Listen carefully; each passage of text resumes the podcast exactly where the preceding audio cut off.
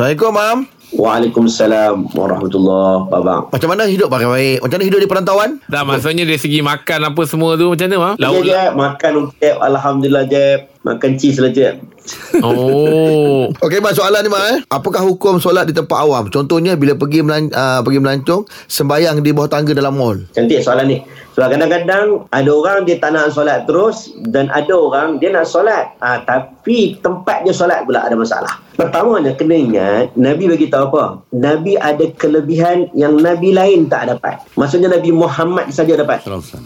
Antaranya harta ghanimah, antaranya syafaat. Nabi sebutlah. Hmm. Dan Nabi ada menyebut ju'ilat li. Ah, Nabi kata apa? Dijadikan bagi aku umat Nabi Muhammad ni semua atas dunia ini tempat yang boleh kita solat. Faham tak? Faham? Ha, Nabi-Nabi lain tak dapat kelebihan tu. Nak solat kena pergi masjid. Nak solat kena pergi mihrab. Tapi Nabi Muhammad atas muka bumi ni mana-mana tempat. Atas rumput, atas tanah apa semua. Semua boleh jadikan tempat solat. Itu dia. Kemudian Nabi kata apa?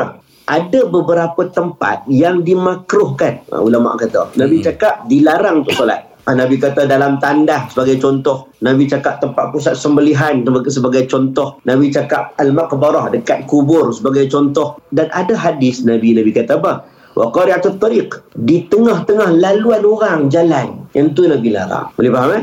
Solat sah. Makruh hukum dia. Ha, cuma kalau tadi dalam soalan, dia biasa dekat luar negara ni kan. Jet kalau Turki tak ada masalah Jet. Ya. Tapi kalau kat Europe yang dia surau susah jumpa. Okey. Tak ada lah senang cerita. Jadi nak solat kat mana? Dia Mm-mm. cari ruang dekat tangga, dekat shopping mall, solat. Maka boleh, tak ada masalah. Tak jadi hukum makruh.